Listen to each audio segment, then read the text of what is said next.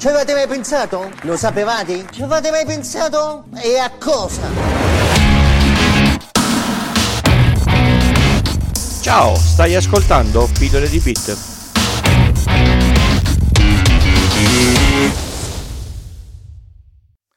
Ciao a tutti e bentornati all'ascolto di Pillole di Bit. Oggi puntata numero 92. Diciamo che l'argomento è venuto fuori proprio oggi, quindi quella che sarebbe dovuta uscire oggi uscirà la settimana prossima. Non vi preoccupate, non, non tralascio nessuno degli argomenti che mi viene, mi viene, in mente. Non tralascio neanche gli argomenti che mi proponete nel gruppo Telegram. Se non siete nel gruppo de- Telegram andate e iscrivetevi. Siamo un, un'ottantina, chiacchieriamo di, di, cose un po' nerd e un, e un po' meno nerd. Oggi si chiacchierava di cuffie e proponete qualche cosa delle quali vol- volete che io parli. Se lo so o se sono in grado di studiarlo, ben volentieri ci faccio una puntata. Praticamente ho puntate pronte per le prossime settimane. Ecco, si avvicina la puntata 100, la puntata 100 sarà speciale, la sto già scrivendo, ovviamente sarà speciale perché il, il doppio zero fa sempre un, un certo effetto, sono 100 settimane, sono quasi due anni, anche se alla fine all'inizio non era proprio ogni, ogni settimana pillole di bit, comunque ci sto studiando. Vi sarete accorti che ho cambiato la sigla di inizio leggermente, spero che vi, che vi piaccia. E la musica di sottofondo adesso forse va un po' meglio ed è un po' meno pesante eh, rispetto al parlato. Fatemelo, fatemelo sapere, ma ascoltate il podcast e non ascoltate la, la musica di sottofondo.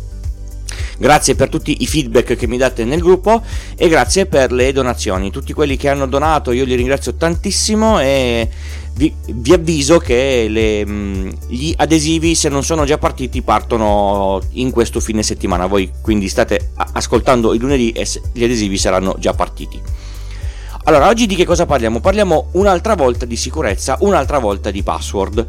Perché tutto questo? Perché è uscita una notizia che mi ha lasciato un attimo basito è uscita una nuova scheda video, una GeForce, si chiama GeForce eh, 280 Ti, è un piccolo mostro, andate nelle note dell'episodio, c'è il link oppure la cercate su, su Google, e hanno scoperto che per craccare una password di 8 caratteri, maiuscole, minuscole, numeri e simboli, ci vanno meno di 2 ore e mezza. E questa cosa è preoccupante perché in effetti diventa veramente veramente facile se uno ottiene l'elenco delle password di un certo dis- dispositivo cercare di, di, di, craccarle. Ovviamente più le password sono lunghe dagli 8 caratteri più il tempo aumenta esponenzialmente quindi basta metterne 12, 13 e siete già un po' più tranquilli, ecco, mettiamola così. Ma partiamo dall'inizio. Come vengono memorizzate le password nei vari sistemi? Ci sono due grandi categorie, i sistemi operativi e le, le, applicazioni, quelle che noi ora abbiamo come servizi web. I sistemi operativi salvano le password di accesso in file che stanno all'interno del computer. Quindi, se voi eh, mettete la vostra password di Windows all'interno del disco e poi eh, fate in modo che qualcuno possa avere accesso al vostro PC Windows, lui potrebbe banalmente far partire il PC con un, eh, con un, CD particolare che va a cancellare la password dell'utente administrator e lui entra. Senza colpo ferire, direi che è un lavoro di un minuto, un minuto e mezzo, niente di, di drammatico. Se voi avete crittografato il disco la cosa diventa un po' più complessa perché lui deve prima decrittare il, il disco e se avete messo una buona password la cosa sarà molto difficile.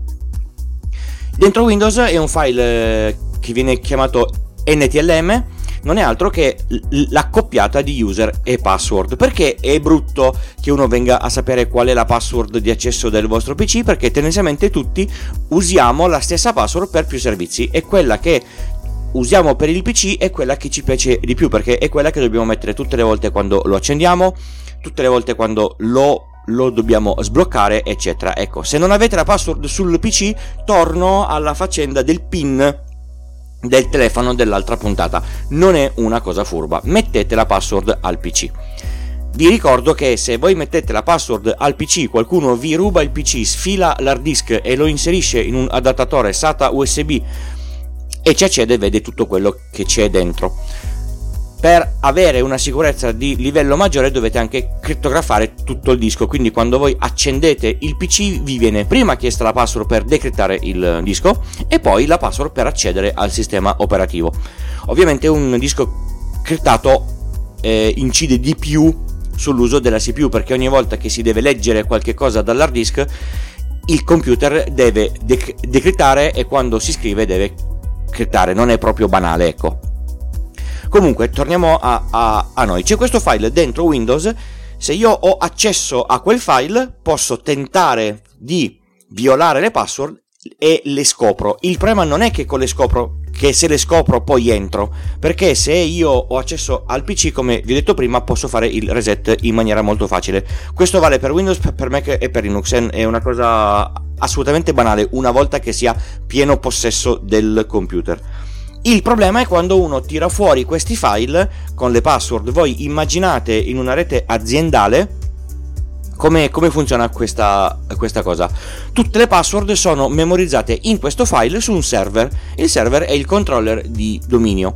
Voi pensate a uno che accede a questo server oppure banalmente accede al backup di questo server e riesce a farne il restore. Prende questo file, lo eh, analizza tutto, lo cracca tutto e ha tutte le password di tutti gli utenti in azienda. Ecco, la cosa comincia a essere un po' più grave, soprattutto se la password poi è anche quella della casella di posta che magari è accessibile dall'esterno. Quindi, come prima cosa, dovete ricordarvi che le password sì, sono memorizzate crittografate. La procedura è molto banale. Voi scrivete la password, il sistema fa una cosa che si chiama hash, quindi la converte in una stringa normalmente esa, esa, esadecimale molto lunga, ogni stringa equivale a una password e salva questa stringa in questo file. La stringa non è, non è eh, l'hash non è reversibile. Una volta che io ho codificato la password non la posso più decodificare. Come fa il sistema per vedere se la password che inserisco è, è giusta? Fa lo stesso, eh, lo stesso calcolo della, mm, di quando voi l'avete ins- inserita quindi genera l'hash della password che avete messo, lo confronta con l'hash della password che si è memorizzato se lo stesso vi, vi, fa passare. E come funziona dalle altre parti? I siti, le applicazioni, hanno normalmente una bellissima tabella con utente e l'hash della password. Quando vi dicono hanno violato questo sistema e ci hanno portato via le password, normalmente hanno portato via le coppie di utente ed hash della password. Per i siti stupidi, quelli lì che quando voi eh, chiedete il reset password vi mandano la vostra vecchia password in, in, chiaro, in questa tabella c'è una cosa ancora più bella, c'è l- la coppia utente e password, quindi quella password è visibile da chiunque possa avere accesso al database, anche l'amministratore di sistema. Quindi vade retro pass- eh, siti che vi mandano il reset password in chiaro sulla, sulla vostra mail e vi, e vi mandano la vostra vecchia password. Vade retro davvero, non usateli se è possibile. O comunque mettete password che non avete messo da altre parti, ma ricordatevi che comunque la regola giusta è non mettere mai la stessa password per più servizi. Anche questa qui è una cosa fondamentale.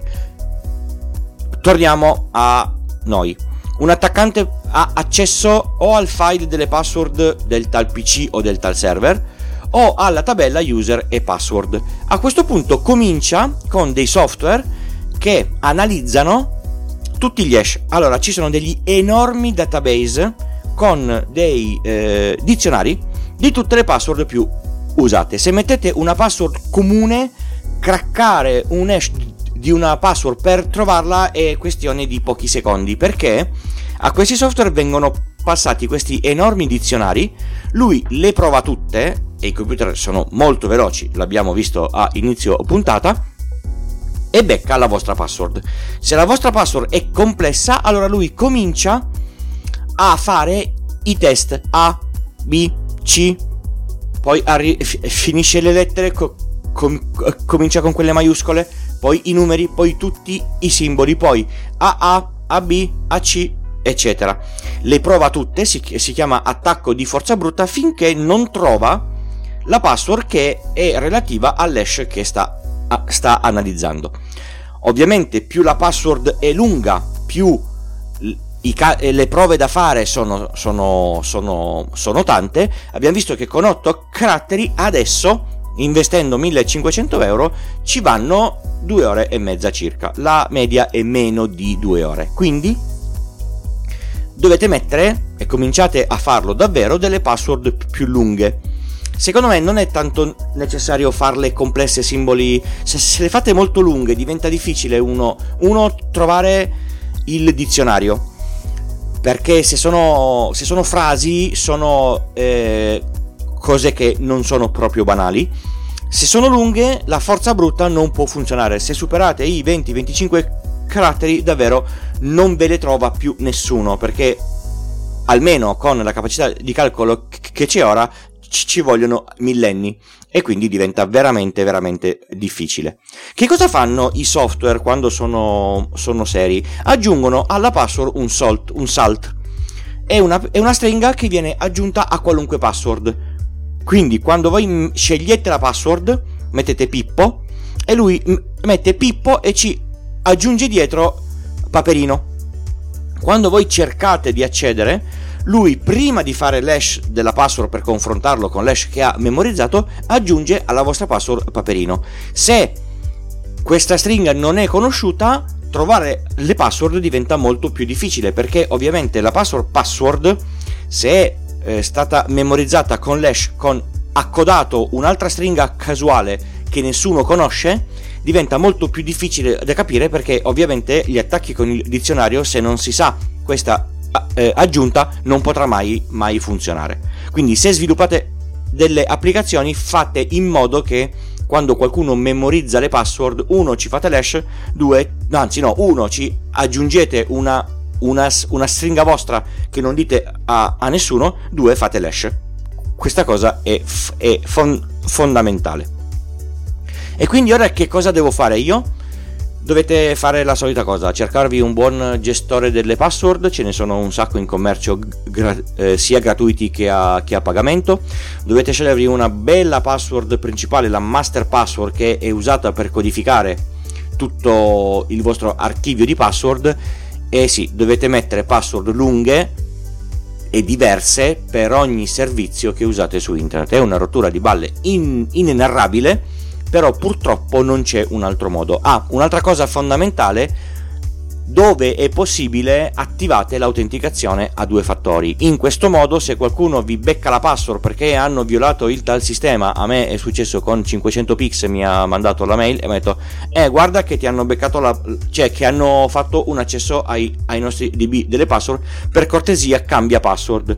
Io l'ho cambiata ma su 500 pix ho l'autenticazione a due fattori, una persona che entra comunque se non ha il mio token di autenticazione non riuscirà mai. Mi è successo una volta, mi è venuto un coccolone con Steam perché mi è arrivato un sms dove mi mandavano il codice di autenticazione a, a, due fattori di un accesso. Io stavo guardando la TV e quindi sicuramente non stavo facendo accesso a Steam.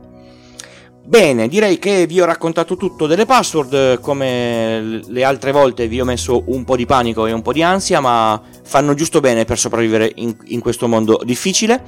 Ricordate che non è detto che voi siate il bersaglio destinato di qualcuno che vuole proprio vi- violarvi, ma voi siete uno dei tanti, dei tantissimi che se sono violati poi magari si accede a qualche cosa. È un po' come quando fanno le campagne di phishing, mandano milioni e milioni di mail e qualcuno ci, ci, ci casca. Non stanno cercando proprio voi, voi siete l- il mucchio dentro cui loro sparano.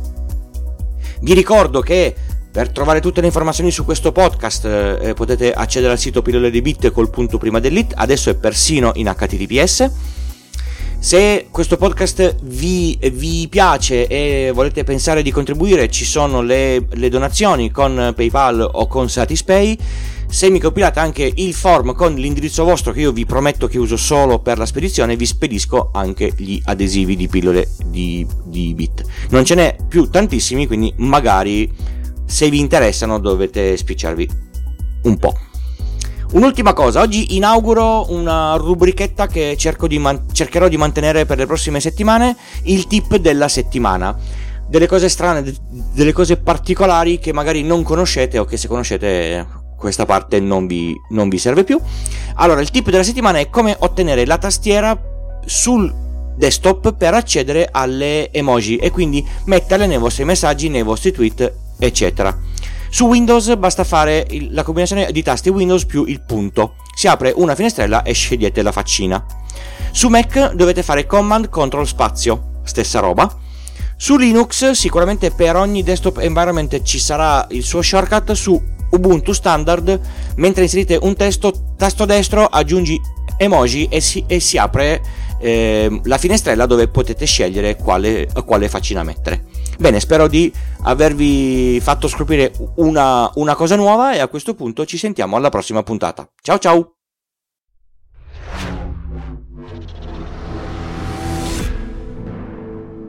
This podcast is edited with Producer. Discover more at ultimedia slash producer, ulti.media slash producer, P-O-D-U-S-C-E-R.